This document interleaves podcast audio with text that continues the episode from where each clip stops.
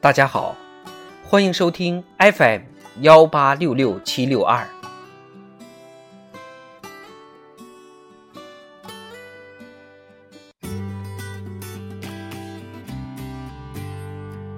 世界上最精彩的演讲词。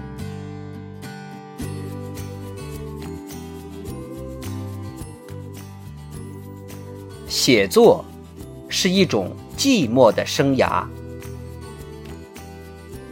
作者海明威。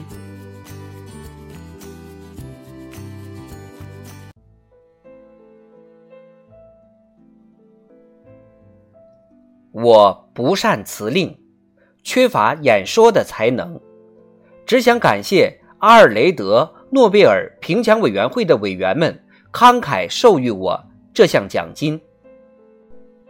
没有一个作家，当他知道在他以前不少伟大的作家并没有获得此项奖金的时候，能够心安理得的领奖而不感到受之有愧。这里无需一一列举这些作家的名字，在座的每一个人都可以根据他的学识和良心提出自己的名单来。要求我国的大使在这儿宣读一篇演说吧，把一个作家心中所感受到的一切都说尽是不可能的。一个人作品中的一些东西可能不会马上被人理解，在这点上，他有时是幸运的，但是他们终究会十分清晰起来。根据他们以及作家所具有的点石成金的本领之大小，他将青史留名或被人遗忘。写作在最成功的时候是一种孤寂的生涯。作家的组织固然可以排遣他们的孤独，但是我怀疑他们未必能够促进作家的创作。在一个仇人广众之中成长起来的作家，自然可以免除孤苦寂寥之虑，但他的作品往往流于平庸。而一个在沉寂中独立工作的作家，假若他确实不同凡响，就必须天天面对永恒的东西，或者面对缺乏永恒的状况。对于一个真正的作家来说，每一本书都应该成为他继续探索那些尚未达到的领域的一个新起点。他应该永远尝试去做那些从来没有人做过或者他人没有做成的事，这样他就会有幸获得成功。如果将已经写好的作品仅仅换一种方法又重新写出来，那么文学创作就显得太轻而易举了。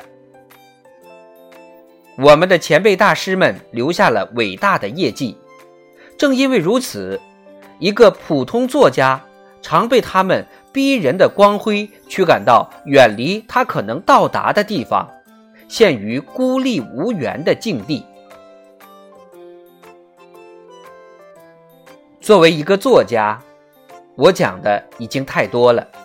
作家应当把自己要说的话写下来，而不是说出来。再一次，谢谢大家。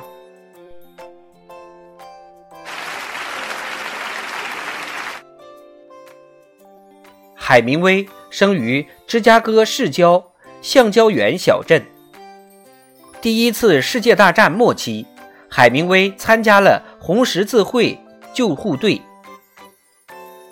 奔赴意大利战场，因作战勇敢获得美国和意大利勋章。一九二一年，他担任了加拿大多伦多《明星报》的驻巴黎特派记者。一九二二年，海明威返回多伦多，次年他的第一部著作《三个短篇和十首诗》问世。一九二四年，海明威再次来到巴黎，担任了大西洋评论》的助理编辑。西班牙内战爆发后，海明威曾四次前往西班牙，不仅报道战况，而且与民主人士并肩作战。一九四零年，他出版了以西班牙内战为背景的《丧钟为谁而鸣》，战地钟声。战后，海明威客居古巴，潜心写作。一九五二年，《老人与海》问世，深受好评，一年获利普策奖。一九五四年获诺贝尔文学奖。卡斯特罗掌权后。